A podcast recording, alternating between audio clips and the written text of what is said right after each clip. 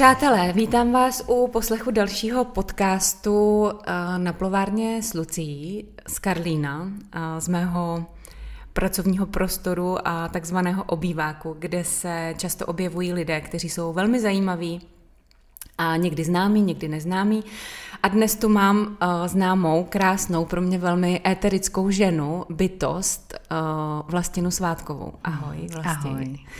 Já vlastně musím říct, že jsem na tebe několikrát narážela ve společnosti a neznali jsme se, než jsme se poznali a vždycky si na mě působila jako taková éterická víla, trošku nepřístupná, což jsem vlastně postupem času zjistila, že opak je pravdou, že tvoje srdce je velmi otevřené lidem, někdy možná víc, než je pro tebe dobré. A další takovou kombinací u tebe, která mě překvapuje, je, jak takhle eterická bytost a žena, jako si ty, může být maminkou 3 synů, protože jsem si vždycky myslela, že syny mají ženy, které jsou jako hodně silné ve svém nastavení a že jsou to spíš ženy, které žijou víc vnitřního muže než vnitřní ženu. Takže vlastně ty jsi mi tohleto vyvrátila, že to byl asi jenom nějaký můj předsudek, možná nějaká představa o tom, že to tak je nebo není. Nicméně tvoji krásní 3 synové jsou úplně obdivuhodní. A celý tvůj život je zajímavý, proto jsem si tě sem pozvala. Ale vlastně to společné téma, které bych chtěla dneska otevřít pro ženy, protože tyhle podcasty hodně poslouchají ženy, je rozvod, což je vlastně aktuální téma pro tebe i pro mě. Protože my jsme se setkali v období, kdy vlastně prožíváme úplně totožné životní situace. A mně přišlo, že by bylo možná fajn si o tomhle popovídat a předat společně ženám nějaké poselství o tom, jaké to je, když se tahleta životní, možná trošku tragédie osobní. Si myslím, že jsem to tak v určitém období vnímala. Nevím, jestli bys to taky tak nazvala. Jsou tam různé polohy a je to proces a určitě si myslím, že jsem nikdy tolik neplakala jako v tom procesu rozvodu. Nebo on to je jako, ten rozvod je pak jeden den, ale to, co tomu předchází, trvá různě dlouho a tam jsou různé potom polohy, že procházíš odpuštěním, obrovským pláčem a bolestí, nepochopením. Já jsem pořád hledala tu odpověď, tu logickou odpověď, jakože hledáš prostě ten důvod a o to horší je, když ho nemáš a ten druhý partner vlastně s tebou už ani nechce o tom komunikovat a nechce ti nic vysvětlovat, protože mu to přijde jako otravný a zbytečný. Tak tě víc ještě tak jako hodí do té pozice, já nechci říct oběti, ale prostě chceš pochopit a třeba se i poučit nebo i sama sebe propustit z té bolesti, protože ti jako přijde ta odpověď, aha, tohle si udělala, dobře, chápu, omlouvám se, budu si dávat příště třeba pozor, nebo aha, chápu, ale tohle jsem já, s tím jsem nemohla nic dělat a to je tvoje. Jenomže já jsem nevěděla vůbec, co. Měla jsem domněnky, mohla jsem se domnívat, ale nevěděla jsem, jestli to tak opravdu je. Já když se vrátím ještě na úplný začátek toho všeho, tak pro mě bylo úplně nejtěžší přiznat si, že nastává situace, kdy moje manželství končí. A byla jsem jako takový červotoč, který leze tím dřevem a vykousává ty dírky v tom dřevě a vždycky narazí na nějaký konec. I když hledáš, strašně moc se snažíš najít nějakou cestičku, jak to manželství zachránit. Tak já jsem zpětně vyhodnocuju, že moment uvědomění a rozhodnutí byl pro mě nejtěžší. Máš to taky tak? U mě to bylo u tohohle druhého manželství trošku jinak, než to měla ty. Protože já jsem si furt jako myslela tak jako naivně, že už se nebudu rozvádět a všechno zvládnem, že už jsme dostatečně zralí. A samozřejmě konflikty nebo problémy budou přicházet, spíš jsem to tak jako házela do toho, že oba dva jsme v nějakém procesu osobního růstu a teďka jsem utekla chvilku třeba já, pak mi zase utekl manžel, takže se tak jako dobíháme a pak se zase potkáme, setkáme a je nám krásně a pak zase jeden se bude chtít posunout, tak ten druhej ho podpoří anebo si bude bránit naopak své hranice. To bylo třeba moje téma v manželství, že já jsem se učila vystavovat si svoje hranice a možná i to byl takový ten moment, že nás to tak trošku doběhlo, že jsme najednou tam byli dvě bytosti, které si brání ty svoje hranice a nepotkávají se v tom společném středu. Takže každej si jako obhájil to své, já nechci, nebudu a tohle je moje a moje cesta, on si to takhle taky šel a pak jsme se najednou tak nějak jako rozešli. Akorát já jsem si to až tak moc nevšimla, nebo jsem si pořád říkala, že tohle je přece normální v tom životě a ve vztazích, takhle se jako rozejít a pak se zase potkat. Že vlastně vztah je o tom rozcházet se, scházet se, potkávat se, rozcházet se, scházet se, potkávat se, že není reálný ani možný, aby jsme pořád šli ruka v ruce vedle sebe konstantně celý život. Aspoň já teda si nemyslím, že to je možné. Uh-huh. A vám se narodil krásný malý syn. Uh-huh. Já sama jsem odcházela z partnerství s malým dítětem. Vím, jak je to náročné a těžké. A takže věřím, že i pro tebe tohle muselo být ještě o to těžší, protože já teď odcházím z manželství bez dítěte. Tak je třeba něco, co by si mohla poradit ženám, které jsou před touhletou výzvou nebo jsou postaveny vlastně k tomu, že musí odejít s malým dítětem. Jestli je něco, co ti třeba pomohlo, co jsi si třeba nastavila ve své hlavě sama pro sebe, aby si to ustála, aby ti to úplně nesemlelo. No, nevím, co mi pomohlo, protože to bylo prostě strašně těžký z toho důvodu, že jsem to zažívala podruhé. Poprvé jsem odcházela taky s malými dětmi, ale já a pamatuju si velmi dobře, jak to bylo strašně těžké. Ale zvládla jsem to a hrozně mě to posílilo a tak mě to jako zocelilo, že jsem už mě jako nemohlo nic tak moc rozhodit, protože jsem si vyzkoušela, jaké to je vlastně obživa pro ty děti, hledat si práci, neměla jsem ani auto, takže tyhle ty věci jsem si musela zabezpečit a bylo takový jako boj o život a o přežití a když se otočím zpátky, tak můžu říct, že můžu být vlastně na sebe hrdá, že jsem to zvládla a posunulo mě to ještě někam dál i v těch mých snech a pracovních nabídkách.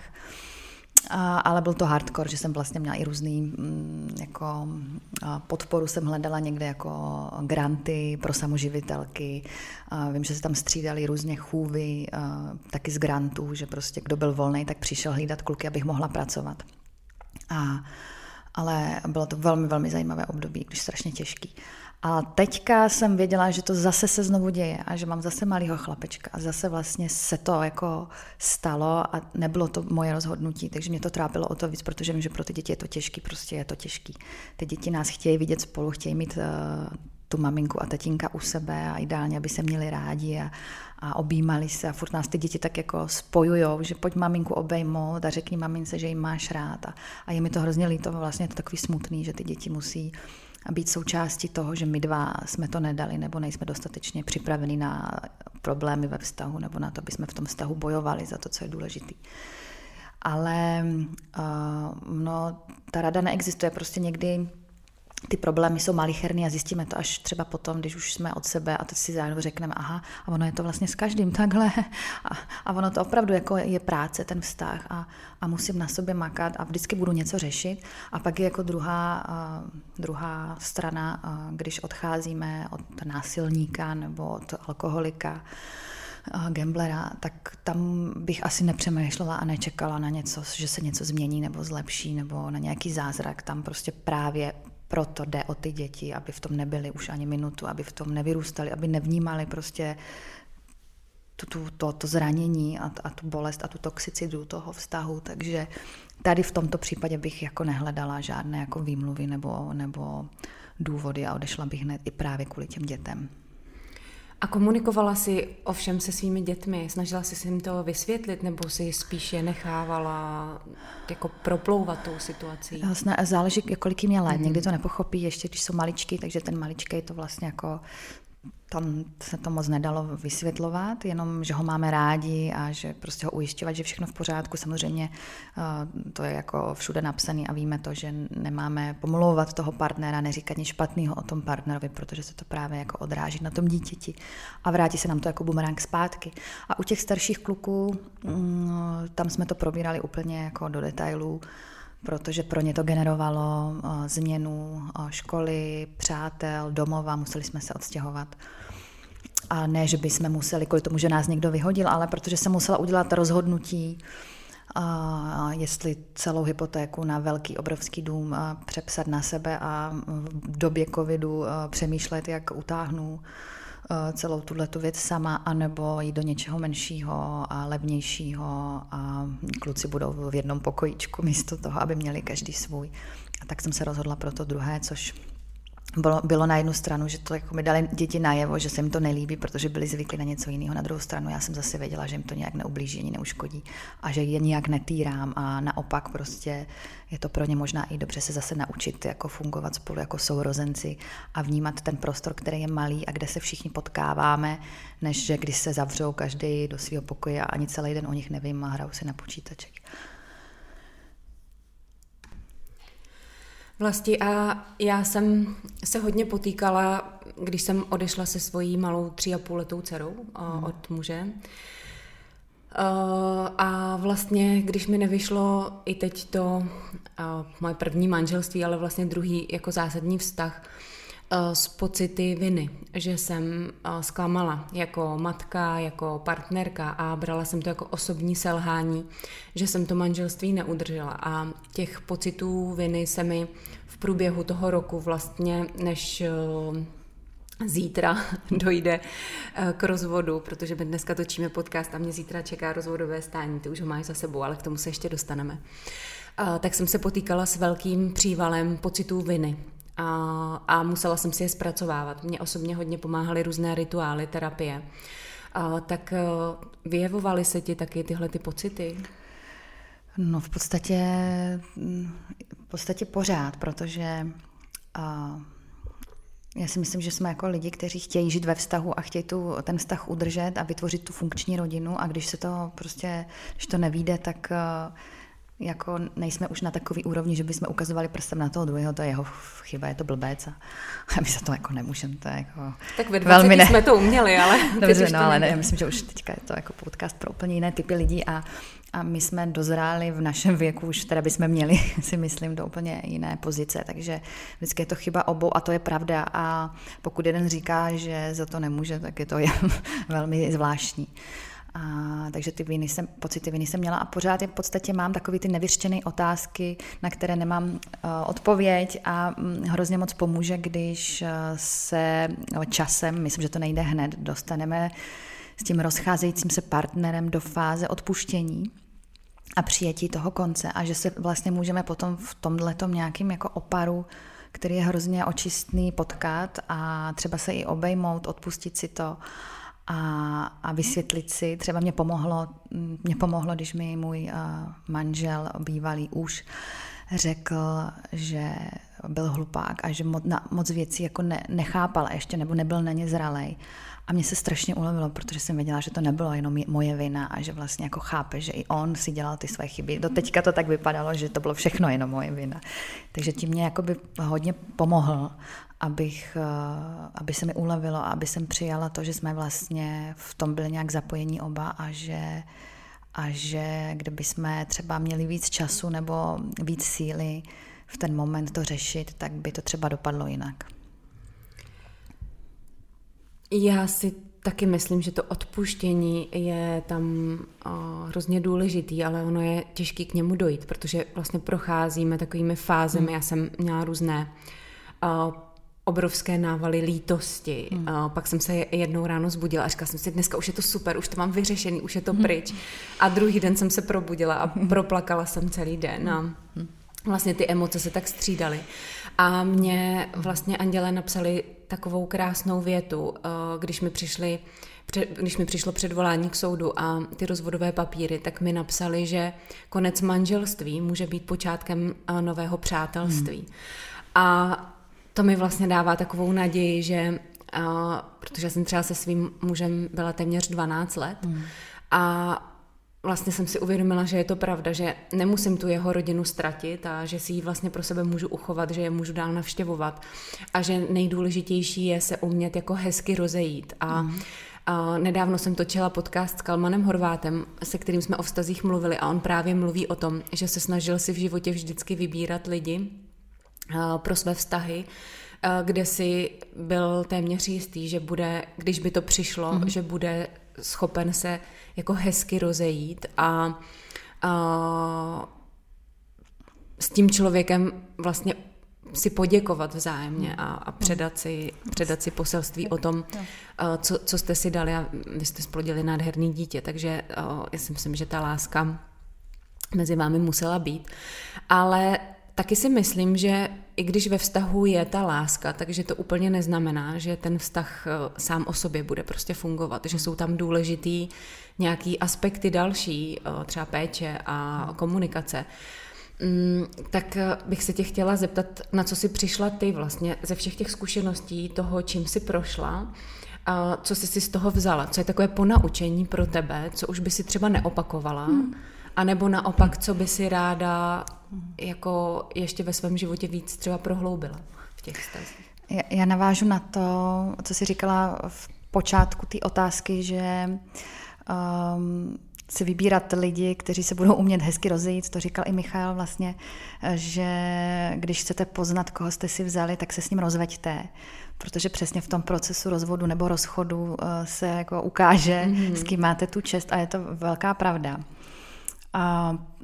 A já jsem byla až překvapená, kam jako je člověk v té bolesti a vlastně lásce zamaskované do nenávisti zajít. A bylo mi to hrozně líto, že vlastně lze takhle během krátké chvíle zkazit všechno, co jsme si odžili a prožili a vytvořit tak obrovský jako zranění, který už se potom moc nedají vyléčit a ten návrat k sobě je třeba potom už úplně nemožný. A co bych já nikdy neudělala, no vlastně je potom hezký se koukat právě na to, jak ten člověk žil před náma a s kým a jak se vlastně rozešel, nebo jak mluví o svý předcházející manželce nebo partnerce. Tam je klíč jakoby v podstatě k tomu, jak se bude chovat k nám. A já už bych nikdy tolik nespěchala do všeho po hlavě. Já jsem to vždycky dělala. Já taky. Protože jsem jako fakt byla taková ta naivní Vlastinka, která si myslela, a tohle je ta láska a teď už není jako důvod na nic čekat, nejsem typ, který by si někoho testoval nebo zkoumal, nebo... ale je pravda, že zamilovanost není láska a zamilovanost bych nejradši v podstatě jako úplně vymazala, abych věděla vlastně, co opravdu cítím k tomu člověku, jak se vedle něj cítím po fázi zamilovanosti, ale víme, že příroda to takhle vymyslela, aby jsme plodili ty děti, tak my jsme je vždycky splodili hned na začátku. Tak vám se to daří.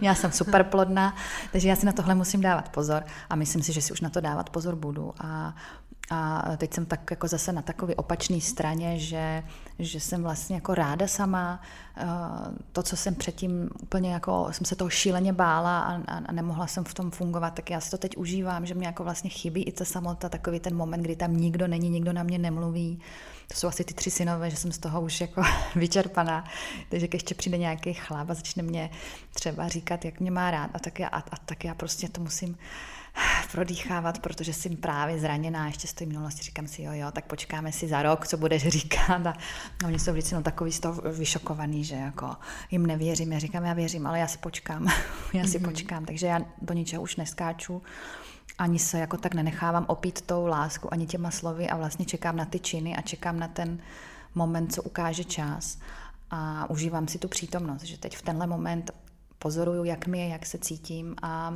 je mi dovoleno projevovat naprosto přirozeně ty moje emoce. To znamená, že když prostě potřebuji plakat, oplakávat, tak oplakávám. A když jsem naštvaná, tak to je prostě na mě hned vidět. A pak se samozřejmě omluvím, když to přeženu.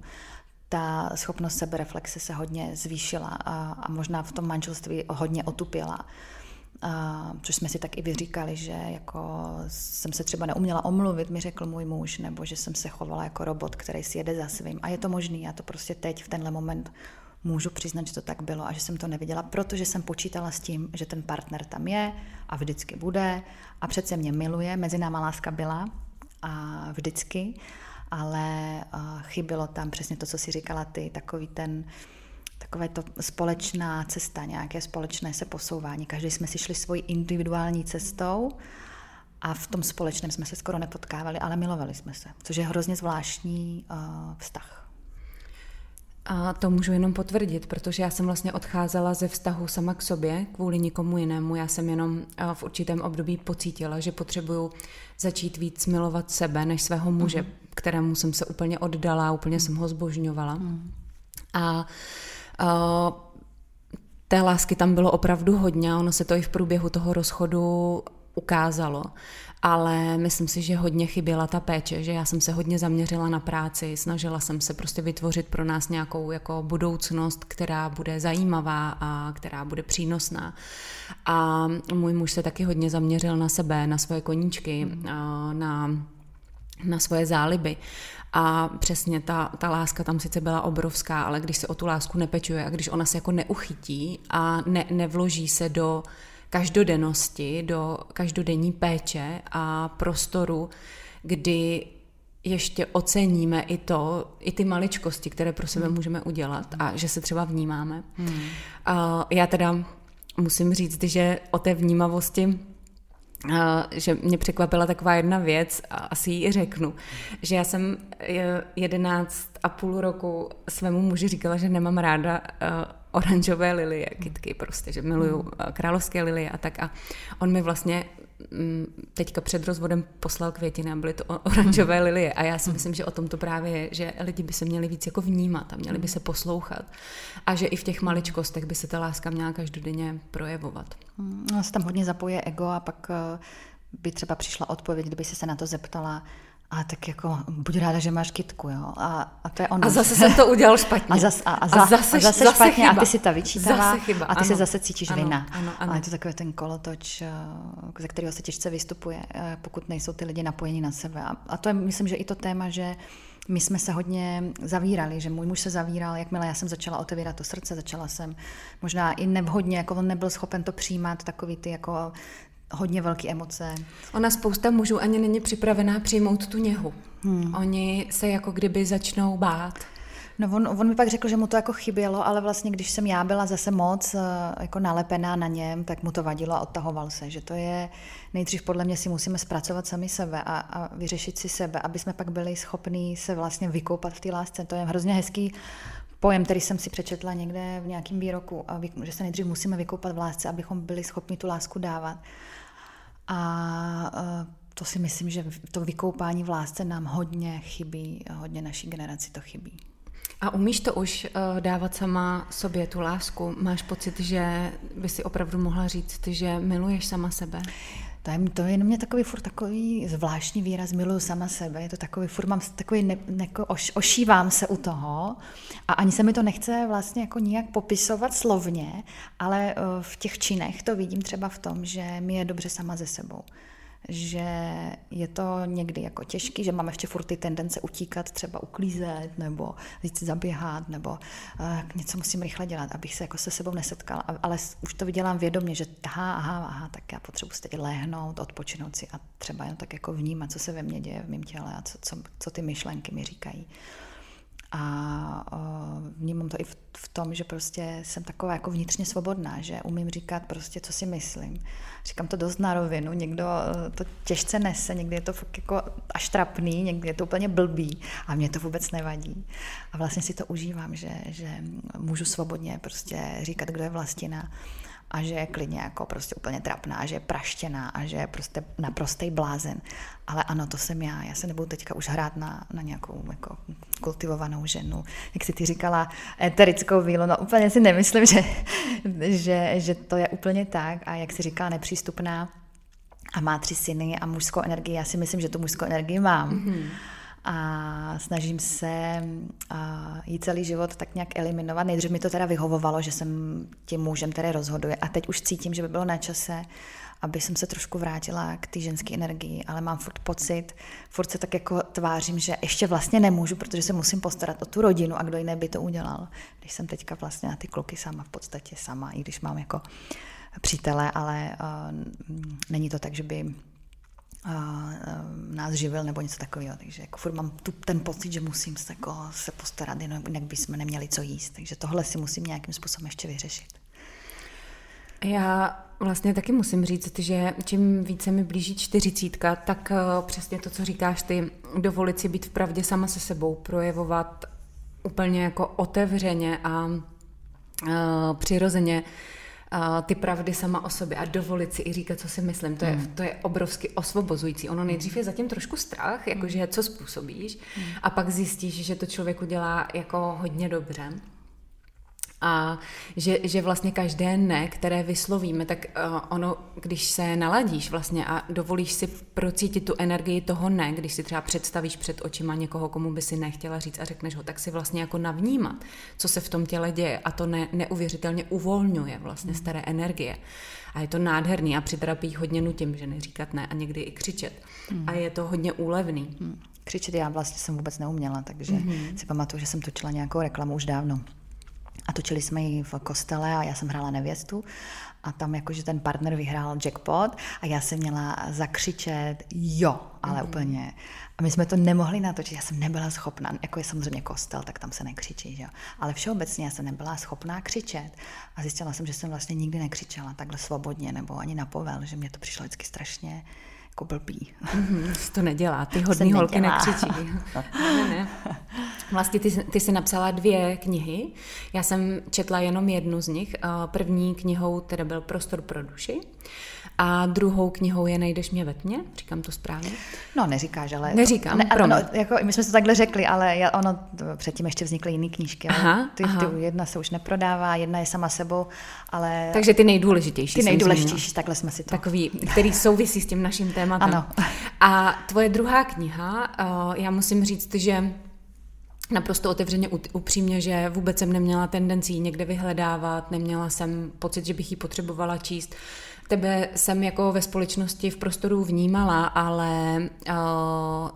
nějak jsem neměla prostě potřebu to jako vyhledávat. Ale ta kniha na mě začala mluvit, ona mě začala volat a já jsem na ní různě narážela. A jednou jsem byla i v knihkupectví a ona mi tak jako říkala, a vem si mě, sáhni. A já, a ne, tak co bych se ještě tak mohla asi dozvědět.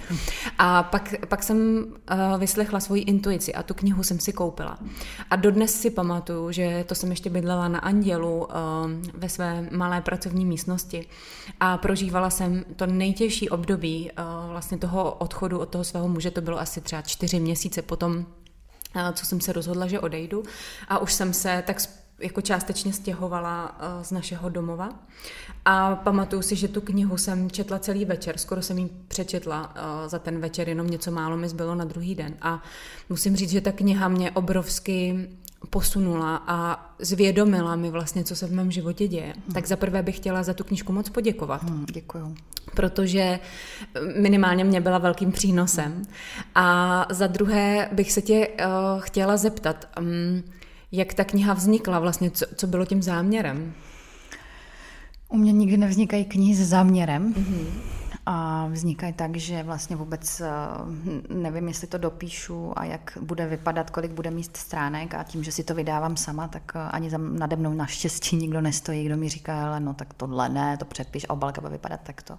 Že to vzniká tak jako ty svobodě a s pocitem, že to vzniknout má a je v tom naprosto jako celé mé srdce. A někdo může říct, že to není objektivní, protože byla psaná v tom období rozchodu a rozvodu. A možná ani není objektivní, ale je prostě přesně tak, jak jsem to tehdy cítila a vnímala, a vlastně to tak cítím a vnímám i teď, protože to byla ta pravda. Ale chápu, že ta pravda je relativní a partner by zase řekl, že pravda byla úplně jiná, protože on ji vnímal úplně jinak. Ale minimálně prostě ta knížka pomáhá v té naději, že to, co se nám děje, ten proces toho rozchodu a rozvodu a toho uvědomění, že už nás někdo nemiluje, nebo aspoň říká, že se to dá přežít, že se to dá zvládnout, a co to vlastně znamená, je to tam pojmenovaný i ty fáze, že někdy třeba ty muži nebo i ty ženy jsou tak zaslepený tou bolestí a tou nenávistí namířenou vůči sobě, tak ji vlastně jako obracejí na nás. A pak tam je popsané přesně ty fáze, co říkají, jak se chovají. A když nám někdo řekne, aha, to se mnou vůbec nesouvisí, to vlastně není moje, tak je to hrozně úlevný a může to ten proces zjednodušit a věřím tomu, že na konci toho přijde přesně ta fáze odpuštění, kdy ten partner přijde a řekne, já jsem se choval jako idiot, já se tě omlouvám. A to bych přála vlastně každé ženě a muži při nějakým bolestivým rozchodu, aby se stalo přesně to, co se třeba teďka děje nám, že jsme schopní se potkat a odpustit si to a vlastně přiznat to, že jsme se chovali nevhodně nebo zraňujícím způsobem. A třeba dojít do toho přátelství, jak se říká. A my jsme vyzvedávali dítě ve školce a vždycky jsme ho každej zvlášť. A teď jsem říkala, tak pojďme pro něj spolu, on bude mít radost. A můj bývalý muž říká, no to nemůžeme, budeme motat hlavy. A já říkám, komu? Komu budeš motat hlavu? Přece tohle, že jsme jako přátelé po tak hrozně jako těžkým a bolestivým rozchodu, nedokáže každý. Jenom ty silný a zralý. Rozhodně. Já musím říct, že obdivuju vlastně lidi, kteří se třeba rozvedli a navštěvují se vzájemně. A je to úžasný, že můžou třeba narozeninovou oslavu toho dítěte strávit i se svými novými partnery v jednom kruhu. A někdy mám pocit, že jsem jako jedna z mála na světě, kdo si myslí, že tohle je normální, protože když to někomu začnu říkat, tak na mě lidi koukají. Já si taky myslím, že to je normální, ale je to nenormální v tom, že si málo kdo myslí, že je to normální a málo kdo to dokáže, protože si pořád neseme tu jako zášť nebo ublíženost, která nám brání v tom, tomu druhému člověku přát to nejlepší a vidět ho šťastného. Ale já si, když si vzpomenu na své bývalé partnery, tak já potom, jako já jsem je vlastně natolik milovala všechny, že jsem byla šťastná, že jsou šťastní a že mají novou rodinu, že se jim narodilo dítě. Já jsem vždycky byla první, kdo jim prostě psal, říkal, již to je úžasný, to je úžasný. A to je podle mě jako definice toho, že někoho fakt máme rádi a dokážeme s ním zůstat v přátelském vztahu a přát mu to nejlepší a vůbec nežárlíme ani nezávidíme. To ale jako není asi jednoduché se do tohohle dostat. Není to jednoduché a vyžaduje to velkou sebepráci. Myslím si, že člověk si opravdu musí udělat velký pořádek sám v sobě, co chce cítit, jak to chce cítit a co chce kam posílat, protože my vlastně posíláme i tu energii. A já zpětně taky musím říct, že jsem šťastná za všechny partnery, se kterými jsem byla, že jsou šťastní a že se jim daří. A zároveň mám pocit, že svým způsobem pořád všechny miluju, jako takovou tou láskou, která nežádá ten honorář nazpátek, že vlastně my, když si uvědomíme, že můžeme milovat bez toho nároku, že nám to musí někdo vracet a že musíme za to něco dostat, tak to je ta bezpodmínečná a ta opravdová láska, pro kterou stojí za to žít. A myslím si, že ty naše životy a obzvlášť to období, kterým jsme teď za poslední 2 roky jako lidstvo prošli, je hodně i o nelpění a propouštění a přijetí toho, že život jsou proměny a změny a že my musíme něco odevzdat, něco nechat a nejvíc vždycky to, s čím jsme se nejvíc stotožnili, že vlastně docházíme k tomu, že nakonec jsme to stejně my sami, ty jako Vlastina, já jako Lucie, kdy zjistíme, že se nám náš život tak rozpadl, ten domeček z karet, že nakonec jsme zase zůstali jenom my a že my jsme ty jediné, o koho se dá opřít. Ano, tohle je velké téma i v té knize a vím, že když jsem to sdílela na Instagramu, tak mnoho žen na to velmi podrážděně reagovalo, že to není pravda a že vlastně jako my se definujeme přes vztahy a nejdůležitější je vztah s tatínkem a s partnerem a s mužem a že není nám dáno, aby jsme byli sami, ale je to přesně o tom pochopení toho, co tím myslím, že nakonec ve výsledku jediný, koho máme, jsme my. A pokud my jako sami sebe nevnímáme a nemáme vnitřně uzdravený, tak se věšíme a vytváříme závislé vztahy, věšíme se na ostatní a vyžadujeme to naplnění od toho vnějšího světa a to je vždycky potom špatně a ty vztahy nemůžou fungovat. S tím taky naprosto souhlasím a protože já si třeba zpětně uvědomuju, že jsem ve svém manželství pořád chtěla svého muže vlastnit. Chtěla jsem ho prostě mít pro sebe. A možná jsem někde i sama v sobě cítila, že možná ten náš vztah nebude úplně navždycky a o to víc jsem v něm chtěla být ukotvená a nechtěla jsem si připustit. Vlastně tam ani nebyl prostor pro to si připustit, že by to mohlo někdy skončit. A já si myslím, že ve chvíli, kdy nejsme ochotní v tom vztahu připustit, že může kdykoliv skončit, tak v něm nemůžeme být šťastné. Že tam ta závislost. Potom. Závislost je určitě špatná, pak většinou to potom vytváří v tom partnerovi, když my jsme na něm závislí a furt na něm lpíme a furt jako kdy přijdeš, kolik přijdeš, já nemůžu bez tebe usnout, prosím, co děláš, kdo ti psal. Tak v něm vytváříme vlastně takovou tu averzi, která vlastně ještě víc zesiluje ten náš strach z opuštění a ten pocit vlastní nesebehodnoty a nedostatečnosti. Takže je to takový zase začarovaný kruh, že dáváme určitou energii a myslíme si, že je to láska a nám se to nevrací zpátky, protože ten druhý se odtahuje a je mu to nepříjemný. Mně se to pak hned v záhy, potom v dalších vztazích zrcadlilo naopak, že se na mě vlastně jako třeba jakoby ta stalkerka, která se na mě ulpla, tak ta mi to přesně dělala, ta mi to zrcadlila, že mě pořád furt uháněla, furt chtěla, abych se s ní psala, abych byla v kontaktu a mě to bylo tak nepříjemné a vždycky se mi vynořilo, aha, už chápu, tohle jsem dělala já a už chápu, jak se ten můj muž chudák musel cítit, když jsem furt dolejzala. A je to takový velmi jako důležitý prozření, že si uvědomíme, jak to vlastně jako je nepříjemný, to naše chování. A teďka dneska v tom, co žiju, v tom mém životě, mám tohle zrcadlení dennodenně a vlastně jsem jenom jako sama sebe vyměnila zachování svého manžela, že vlastně, když mě někdo jako chce pohladit, obejmout, tak já nešahej na mě, je to moc kontaktní a vlastně mi hned se vybaví můj muž, který takhle se choval ke mně a říkám, a začnu to analyzovat, říkám si, aha, proč mi je to nepříjemný, co se stalo, proč nemám najednou jakoby prostor pro nějakou blízkost a intimitu?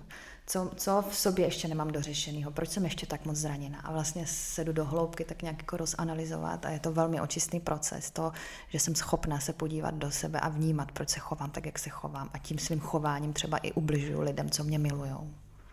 A přišla jsi na to, když jsi se tak jako zanalyzovala, proč máš třeba teďka pocit, že potřebuješ se držet dál a být sama v sobě? Ten proces uzdravení z rozchodu nemůže trvat chvilku, ani den, ani měsíc. A my jsme od sebe rok a ještě pořád jako vím, že ho v sobě mám a že to odpuštění ještě musí nějakou dobu a propouštění trvat, abych byla připravená na nový vztah. A podruhé taky jsem si uvědomila, že já vlastně jako neznám úplně takový to vykoupat se v lásce. Že ano, zamilovanost je jasná, tam prostě slyšíme to, co chceme slyšet, jak jsme úžasné, skvělé, jak s náma budou celý život, ale to není jako, to všechno vyprchá, pomíná a najednou jsme v šoku, co se to jako děje, kde to jako je. Teď si říkal, že mě miluješ, no a teď to má podmínky různý. To jsou takový ty vztahy, které už nechceme opakovat, takže já vlastně neznám úplně moc, nikdy jsem si takového partnera nevybírala, který by mě fakt přijímal ve všech mých podobách, i v té mý zlobě, naštvání, po ránu, i v tom odtažitým jakoby stavu, kdy prostě nemám chuť, aby na mě někdo šahal. A já jsem takovýhle jako přijímající partnery, takový ty, jako, který jsou srovnaný sami se sebou, opouštěla, protože mi to bylo nepříjemné. On vlastně jako opravdu miloval, opravdu, a mě to jako vadilo. Protože jsem si potřebovala projít těma vztahama, kde to o lásce nebylo a kde jsem musela nejdřív začít u sebe. A teď vlastně vnímám, že je čas a prostor konečně možná dát šanci ty opravdové lásce, protože už sama se sebou jsem nějakým způsobem srovnaná, vím, kdo jsem a jenom prostě mám furt nějaké ty svoje ještě zranění, o kterých ale vím a vědomě na nich pracuji, abych neubližovala někomu dalšímu. A jak těžké bylo pro tebe, neumím si to úplně představit, protože já si, když jsem procházela tím nejtěžším obdobím, tak jsem nebyla schopná o tom ani s nikým mluvit a bylo i svoje kamarádky jsem prosila, ať o tom hlavně nemluvíme. A ty jsi byla ve veřejném prostoru a vlastně bylo to i veřejně propíráno, to všechno. To si teda rozhodně neumím představit, protože mám pocit, jako kdyby do mojí řezné rány, která už se trošku zaceluje, někdo zase znovu říznul. Jak těžké je ustát takhle těžkou situaci vlastně v tom mediálním prostoru? Já jsem to všechno dala do té knihy a naštěstí Bulvár nečte knihy, takže se to moc nepropíralo, protože my jsme se nevyjadřovali a to je podle mě ta nejlepší cesta. Takže jsme to jako, já jsem to držela co nejdéle jakoby pod pokličkou, že se něco děje, takže jsem to neřekla hned, že se rozcházíme a čekala jsem až do posledního momentu, takže ono to pak v tom mediálním světě může vypadat, že jsme se rozešli a já si hned někoho našla, jenom že my jsme byli opravdu jako rok v procesu rozchodu a já v tom procesu jako odpouštění a zranění a samotě a hledání si nového domova a existenčních otázek a samozřejmě covid, který nám znemožnil to, aby jsme mohli fungovat a pracovat. Takže to bylo všechno najednou jako nejtěžší rok opravdu mého života. A já jsem to neventilovala, ani nezveřejňovala, ani nezdílela, ani na Instagramu, ani v médiích, takže potom, když oni se teda dozvěděli, že se rozvádím, tak už bylo pozdě pro ně, ale už to jako probíhalo mnohem dřív. Jo, ty jsi to tak elegantně hezky prošla. Já jsem ani pak jako neříkala důvody, já jsem tak jako prostě říkala pravdu tím, že to nebylo jako moje rozhodnutí, ale že jsem to respektovala. A pak jsem požádala vlastně o rozvod já, protože když mi muž oznámil, že už mě nemiluje, tak pro mě už tam pak nebyl, ani nebyl ochoten vlastně už o tom mluvit a rozebírat to, tak pro mě už potom nebyla jiná cesta, než se teda rozvést. Protože bych se cítila tak jako, že furt prosím o tu lásku a já jsem se rozhodla, že o lásku se neprosím. S tím taky musím jedině souhlasit, ale muselo to být hodně bolestivý, protože myslím si, že slyšet od někoho, s kým máš malé dítě a s kým jsi si vysněla svoji budoucnost a vlastně jsi se pro něj rozhodla, slyšet, že už tě nemiluje, tak to je velká rána. Bylo to hodně velká rána, že jsem jako vlastně chvilku i přemýšlela nad tím, že ani jako vlastně nemá smysl tady být, bylo to jako hodně nečekaný a hlavně proto, že vlastně týden předtím mě ještě miloval a po týdnu už mě zase nemiloval a já jsem nedokázala rozklíčovat, že to je i nějaký způsob manipulace a nějakého takového, že už neví kudy kam, tak ještě zkusí tohle a třeba už tohle vyjde a já potom se teda změním a začnu se chovat líp, tak podle jeho představ, akorát, že já jsem se teda rozhodla odejít potom a možná si třeba myslel, že to nezvládnu a nedám a ono to tak i chvilku vypadalo, že to fakt jako už nedám a on mi to ani nezjednodušoval, ale nakonec jsem to dokázala a dala a taková ta, jak se to řekne, takový to uvolnění vlastně přišlo až teď nedávno, kdy jsme byli schopni se opravdu jako potkat bez zloby a nenávisti a když jsem vlastně fakt slyšela, že teda jako se choval jako hlupák a mě se teda strašně ulevilo, protože ten rok utrpení nebyl nadarmo, jsem pochopila, že vlastně jsem nemohla udělat nic, že si on musel projít tím, že o mě musel přijít a projít si svoji vlastní nějakou cestu katarze a transformace přes různé nějaké techniky a hlavně tu ztrátu ty rodiny a toho rozstěhování a toho, že tam je třeba teď někde sám. A pak to tam jako těm lidem docvakne, že aha, ono to ale jako není lepší a ono to je třeba jako blbý a mě je třeba smutno, nebo měl jsem třeba jako celkem jako fajn život, měl jsem skvělou ženu a rodinu a teď to nemám. A možná prostě jsem se mohla zachovat jinak. My jsme ještě v průběhu toho roku, kdy jsme se s mým mužem rozcházeli, měli takovou snahu po pár měsících ten vztah restartovat. Mm-hmm. Vlastně, že jsme byli nějakou dobu od sebe a pak jsme spolu ještě jeli na dovolenou a zkoušeli jsme to, ale musím říct, že zase červotoč narazil na konec cesty, protože jsem zjistila, že pořád narážíme na ty stejné programy, které máme a že ono se to opravdu nedá tak jako proměnit, že lidi se nemění a že buď bychom se museli začít přijímat takový, jací jsme, a nebo to prostě nepůjde. A já jsem vlastně i sama sobě musela přiznat, že jsou nějaká témata, na která narážíme a jsou pro mě prostě nepřekonatelná, že to tam nejde. Měli jste taky chuť to ještě v průběhu té doby toho roku nějak zrestartovat? Neměli jsme vlastně vůbec prostor k tomu se potkat, tam byla furt jakoby jednostranná nenávist, ale ta se teďka nějakým způsobem zlomila a o těch programech teď celkem intenzivně mluvíme, že tam přišlo k tomu uvědomění, že chvilku jako někdo o něčem mluví a ten druhý mu nerozumí a nechápe a teď teda bychom jako by se mohli potkat v tom pochopení, že jdeme nějaké programy z minulosti a myslím si, že ty programy se dají změnit, ale je to strašně náročný a otázka je potom, jestli tam ještě člověk vidí nějakou naději v tom pokračovat, jestli jako dokáže úplně zapomenout na to, co se tam jako potom dělo při tom procesu rozchodu.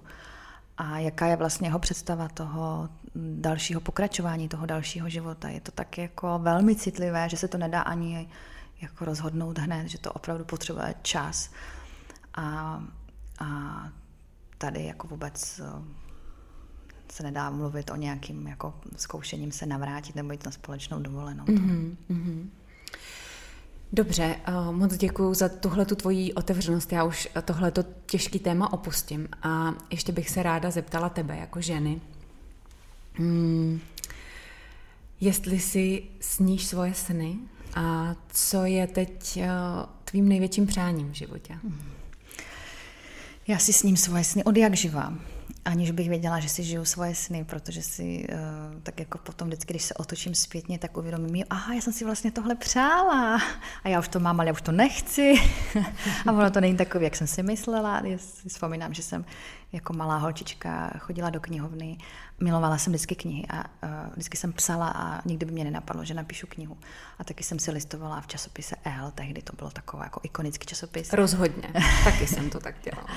No a já jsem se tak jako v tom listovala a úplně jsem si jako vizualizovala, že jsem ani nevěděla, že vizualizace v těch 12 letech, že tam jednou budu pracovat a to se mi splnilo, až jsem zjistila, že to vlastně je úplně takový, jak jsem si jako myslela, takže jsem potom práci v Elle opustila a jsem ráda, že jsem tam nezůstala. A to je přesně o tom, že si přejeme něco a pak to dostaneme už aniž bychom to ještě chtěli, anebo zjistíme, že to vůbec není takové, jak jsme si představovali. Ale já se tak jako neustále vizualizuju a neustále jako si jdu za těma svýma věcma a nevybírám si věci, které nechci. Nebo je opouštím, nebo od nich odcházím a radši vyčkávám a nechávám tomu čas. A tak jsem tak se naučila, že to přijde, když to má přijít. A teď jsem soustředěná na domov, že máme nový domov, takže si ho celý předělávám. A procházím si zase zkušeností se stavby vedoucíma a stavebníma firmama a něco, co jsem v životě předtím nemusela řešit, tak teď já řeším, jako jsou sokly a spáry a učím se, jak to má opravdu vypadat. A když mi někdo řekne, že to nejde a že tohle je jako maximum, co mi můžou nabídnout, tak já vím, že už to tak není. A teď tam jako stojím s těma velkýma chlapama, ověšenýma řetězama a oni mě jako se ptá, jako kde je ta kanalizace a já vždycky na ně koukám a říkám si, že teda mám zajímavou teďka pozici a ta mužská energie mě ještě pořád nemůže opustit, protože tyhle věci musím se naučit a asi i potřebuju, abych mohla být partnerem takovýmhle lidem, aby mě nemohli oklamat, protože to je moje téma, že se nechám hodně zmanipulovat a že mě je lehké oklamat. A doufám, že už ne, že už teď je to jinak, že už prostě dokážu vnímat, že někdo se mnou zkouší posouvat jako s panáčkem a loutkou a že už si to nenechám líbit. A k čemu směřuješ? Co je tvůj velký sen? Co by si přála třeba v dohledné době? Já jsem si vždycky přála něco velkého dokázat a měla jsem takový ty velkolepý sny a to se mi teďka tak mění a možná i tím covidem, že jsme byli doma hodně a že se ty věci jako poměnily, ty hodnoty, tak mým velkým snem jsou malé věci. Mít možnost prostě být doma, nebýt non-stop v práci a nemuset se honit za tou prací a rychle ve stresu přemýšlet, z čeho budeme žít. Takže mít tu možnost odpočívat, možnost zastavit se chvilku, jako meditovat a nebýt v permanentním stresu, který mi způsoboval úzkosti, že se nemůžu nadechnout. A vnímat svoje děti, to, jak přijdou a obejmou mě a malej mě řekne 1000krát za den, že mě má rád, tak tyhle věci si uvědomovat a být v přítomnosti tohodle, co se děje, protože vím, že to velmi brzy přejde a odejde a já tam budu třeba sama a bude mi to strašně chybět. Takže já vlastně, můj cíl je vnímat ty věci teď a tady tak, jak jsou, aby mi nikdy nemuseli chybět a abych se nikdy nemusela vyčítat, že jsem o ně přišla a nebyla v přítomnosti. A ten čas už nikdy nevrátím, takže se radovat z toho, co mám teď a stačí, když si večer při západu slunce, protože já tam mám ty okna zrovna na ten západ, sednu do jednoho mýho oblíbeného očelovněného křesla vintage a tam zapadá to slunce a to světlo. Já vždycky každý den řeknu, vidíte, jak je to krásný to světlo a oni všichni tam doma na mě koukají, já už to říkala včera a předevčírem. Ale já se vždycky jako v tom němém úžasu nad tím zastavím a tohle je ono, vnímat tu krásu toho, že jsme a že ta příroda je tady jako obklopená kolem nás a nic víc vlastně nepotřebujeme, když máme tyhle ty malé věci, a které jsou vlastně ve výsledku strašně velký a hodnotný. A ty jako maminka 3 synů, mě by zajímalo, co vnášejí synové do života matky, protože já jsem matka dcery a vím, že naše dcery jsou zrcadla pro nás a že naše dcery nám nepatří, nejsou naše, ale jsou naše práce a že ty dcery těm ženám hodně odrážejí vlastně všechno, co my jsme nespracovali, ale nemám syna. A zajímalo by mě, jak třeba vnímáš ty, co vnáší synové do tvého života a co tě učí, co tě přišli naučit. Já si tak jako myslím, že u těch dětí je jedno, jestli jsou to dcery nebo synové. Mm-hmm. Protože já nevychovávám kluky jako nepláč, nebreč, nejsi holka, jako tohle už není jako můj styl výchovy, ani nikdy nebyl a snažím se právě jako učit ty citlivosti. Možná proto mám ty syny, že je učím být vnímavý i jako v potřebám žen, vnímat ty emoce, jako ptám se jich, když na nich něco vím, co je trápí, jestli jsou smutný, jako takové ty otázky, které možná kluci běžně nedostávají, takový to propojení se sebou samým. Já chci, aby z nich byli muži, kteří jako ví, kdo jsou a ví, že uvnitř je i nějaká duše a nějaké potřeby a že to není o tom vnějším světě, že se musí jako honit za nějakým vydělávat peníze, mít luxusní auto, hodinky a porovnávat si mobily jako ve škole, to se snažím, aby takhle nebylo, i když se tomu nevyhnu, protože jsou to prostě jako dospívající kluci, kteří prostě to tak ve třídě mají. A vnímat jako ty hodnoty, že se prostě i tohle děje, že i maminka prostě občas smutná, maminka prostě je taková, jaká je, nevychází třeba vztahy, ale láska je a existuje a já chci, aby na ní věřili. A moc se těším, až mi přivedou domů nějakou svoji holku první a nebudou se stydět, že teda ta máma je taková bláznivá koza. Ale já se na tohle hrozně těším, na takovýhle jako propojení s těma klukama, že s nima vnímám ty vztahy a učím je milovat. Já jsem na to zrovna myslela, že já mám jenom jednu tu dceru a ona přesně už má teď jako svýho kluka, je to takový krásný vlastně pozorovat, jak je zamilovaná, tak jsem si úplně představila tu situaci u tebe za čas, jak tam jsou ti 3 kluci, 3 holky, pak tam budou 3 manželky, 3 muži a další děti, takže ty vlastně si vytvořila jako základ nádherné obrovské rodiny. A bude ten velký kulatý stůl, kde se všichni, nebo oválný spíš, abyste se tam všichni vešli, kde se budete všichni scházet a myslím si, že to je jako krásná vize budoucnosti, že už jenom tohle vlastně vytvořit takhle velkou krásnou rodinu, že to, co teď tomu musíš obětovat, přesně ten klid a všechno to, že oni ti to vrátí, že budeš mít ty svý prince třeba. Já doufám, jako, že to je vlastně i ta moje vize budoucnosti, že mě ty kluci třeba pozvou na večeři, že tu mámu, když jim bude 20, 21, tak ji nevytěsní a neřeknou, no tak ty zavoláme jednou za měsíc, protože to byla otravná kráva, která furt jenom buzerovala, ale prostě... Jo, ječela furt, že jsem se neuklidil pokoj a že mám vypnout počítač. To je, mami, ty furt jenom křičíš. Říkám, no jo, ale když já mluvím hezky, jemně, tak mě vůbec neposloucháte. Vy mě nevnímáte, já musím zařvat, abyste se jako probrali z té agonie počítače.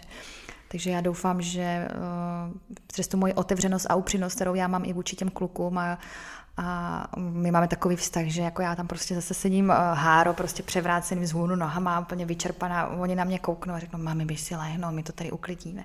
Takže máme takový jako, sice jako se snažím být autoritou, ale moc mi to nejde, takže spíš jsme takový jako kamarádi, kteří se furt jako štěkají.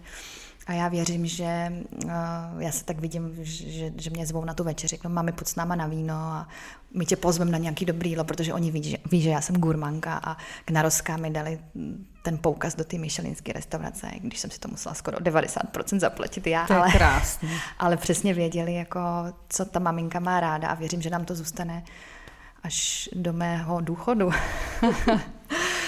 A asi taková poslední věc, na kterou bych si tě chtěla zeptat, která mě opravdu zajímá, jako všechno ostatní, na co jsem se tě ptala, je, kam by si teď chtěla směřovat pracovně. Jestli máš nějakou vizi toho, co by si ještě přála prožít, naplnit, nebo co se bude teď kolem tebe dít? Já si myslím, že jsem si to tak hezky nastavila, Pomaličku postupně, že jsem se začala věnovat vícero věcem. A i když se říká, že by si se měla věnovat jedný a pořádně, tak já si myslím, že to může být i úplně jinak. Takže já ani nejsem vlastně herečka, ani ne spisovatelka, ale vlastně všechno dohromady a věnuju se tomu, co zrovna, na co mám zrovna náladu, energii, co zrovna přichází s nějakou inspirací a kreativitou. Takže dělám šperky a ty si žiju už svým životem, tam vymýšlíme vždycky nějaký design, ale ty šperky prostě nám jedou, máme je rádi. Nádherný. Já jsem celá ověšená a myslím, že už nemám ani prsty, kam bych ty šperky nemám na sobě, ale jinak jako mám na každém prstě jeden prsten a na krku 4 řetízky a pořád přidávám, protože mě pořád něco napadá, co bych chtěla na sobě mít. A připravuju knížku, ale už ne klasickou, ale trošku úplně jinou a do toho budu točit 2 projekty teďka v létě. A to jsem si myslela, že už točit nebudu nic, ale zase ono to přijde samo ke mně, já to nevyhledávám a pak si říkám, když to přijde samo a líbí se mi to tak má být. A připravuju vlastní značku a pod tu značku budou všechny věci, co mám ráda, od parfému po svíčky, po nějaké oblečení a to si myslím, že je tak moje cesta se tak jako věnovat věcem, které dělají mě radost a sdílet je s ostatními lidmi, aby dělali třeba radost i jim, když se jim budou líbit. Krásný, budu se moc těšit a moc se mi všechno, co tvoříš, líbí, protože je v tom cítit ten zájem, asi zájem předat něco, ať už jsou to šperky, knihy nebo tvoje práce, tak já ve všem cítím touhu a zájem předat ženám, asi především ženám, něco důležitýho a myslím si, že se ti to i daří. A než se úplně rozloučíme, možná mě napadá, i když to bude znít asi jako klišé nebo možná jakože strojeně, ale přesto bych to chtěla zmínit. Určitě teď poslouchá nějaká žena, která je před těžkým rozhodnutím udělat zásadní krok ve svém životě a třeba odejít od svého muže, protože ať už z jakéhokoliv důvodu, třeba že je nešťastná, nebo jí ubližuje, nebo cítí, že v tom je tak zraněná, že bude brzy nemocná, nebo už nechce, aby se na to dívali její děti. Jestli je nějaká podpůrná věta, něco, co by si třeba takové ženě na tu cestu dala. Já jsem se vždycky strašně bála toho, co bude, protože jsem nevěděla, co tam za tím rohem je. A to rozhodnutí vkročit do nejistoty a jít do rizika z nejisté budoucnosti je vždycky strašně děsivé. Ale tyto kroky jsem nakonec buď byla dohnána udělat tím vnějším okolím, anebo jsem se rozhodla v nějaký obrovský síle udělat sama. A nikdy v životě to nebylo špatné rozhodnutí, naopak. Vždycky mě to posunulo tam, kde jsem měla zrovna být a na té mý cestě mě to nikdy nevrátilo zpátky do něčeho, že bych si říkala, a já to jsem neměla udělat, to bylo špatné rozhodnutí, nebo že bych litovala. Když se otočím zpátky na všechny svoje minulé vztahy, i když u všech mám tu lásku a přátelství, myslím si, že skoro u všech, ani u jednoho nelituju od toho, že jsem buď odešla já, nebo jsem se nechala opustit. To je vždycky ta horší varianta, když to necháváme tak dlouho prostě z toho strachu vyčpět, že ten druhý už to nevydrží a uteče od nás. Takže nebát se toho, co bude, protože vždycky je to lepší, než to, co je teď, pokud v tom nejsme šťastné. Krásně si to shrnula, já s tím můžu jenom souhlasit, protože jsem byla úplně ve stejné situaci, kdy jsem odcházela z domova, musela jsem nechat svoji dceru v tom domově jejímu otci a odcházela jsem od muže, kterého jsem milovala, do prostoru, ve kterém jsem vůbec nevěděla, jestli to všechno sama zvládnu a dostala jsem se taky do toho koloběhu zaplatit, vydělat, vyřešit, odstěhovat, přestěhovat, změnit, odhlásit, přihlásit. A měla jsem obrovský strach a úplně si pamatuju, když jsem poprvé seděla tady v tom bytě, jak jsem tady tak strašně brečela a říkala jsem si, jak já tohle zvládnu. A je to už přes půl roku, co jsem tady a musím říct, že můj život se neustále proměňuje k lepšímu a že všechno, čeho jsem se bála, byl jenom nějaký strach, který se tady jevil, ale nepotvrdil se absolutně, že já věřím, že když projevíme snahu a víru a důvěru v ten život, tak ten život nám to vrátí a že je opravdu někdy důležité pustit a propustit. A asi taková poslední věta, kterou bych chtěla, aby tady zazněla, byla věta mojí maminky, která, když jsem se tak jednou rozčilovala, že věci nejsou po mým a ta malá ukřičená, ustekaná holčička se zase rozčilovala, že něco není podle ní, tak moje máma mi řekla větu: Lucinko, ale v životě se věci nedějou tak, jak ty chceš, ale tak, jak mají. a na to si často vzpomenu, když se ve mně vzteká ta malá holčička a uvědomuju si, že ten život si jde prostě sám svojí cestou. Že všechno přichází tak, jak má. A i tak nás dvě to spojilo úplně od někud, odkud bych to vůbec nečekala. A já ti za to moc děkuju, že jsi tady byla. Za tu tvoji nádhernou otevřenost, která věřím, že prostě pomůže. A je to zase jenom o tom, co už jsem řekla. Všechno, co ty děláš, tak v tom cítím prostě tu touhu a podporu pomáhat. Takže já moc děkuju, že jsi tady byla. Já tobě děkuju za pozvání. A my vám všem děkujeme, že jste vydrželi s námi až doteď a budu se těšit zase někdy příště. Na plovárně s Lucí. Mějte krásný den.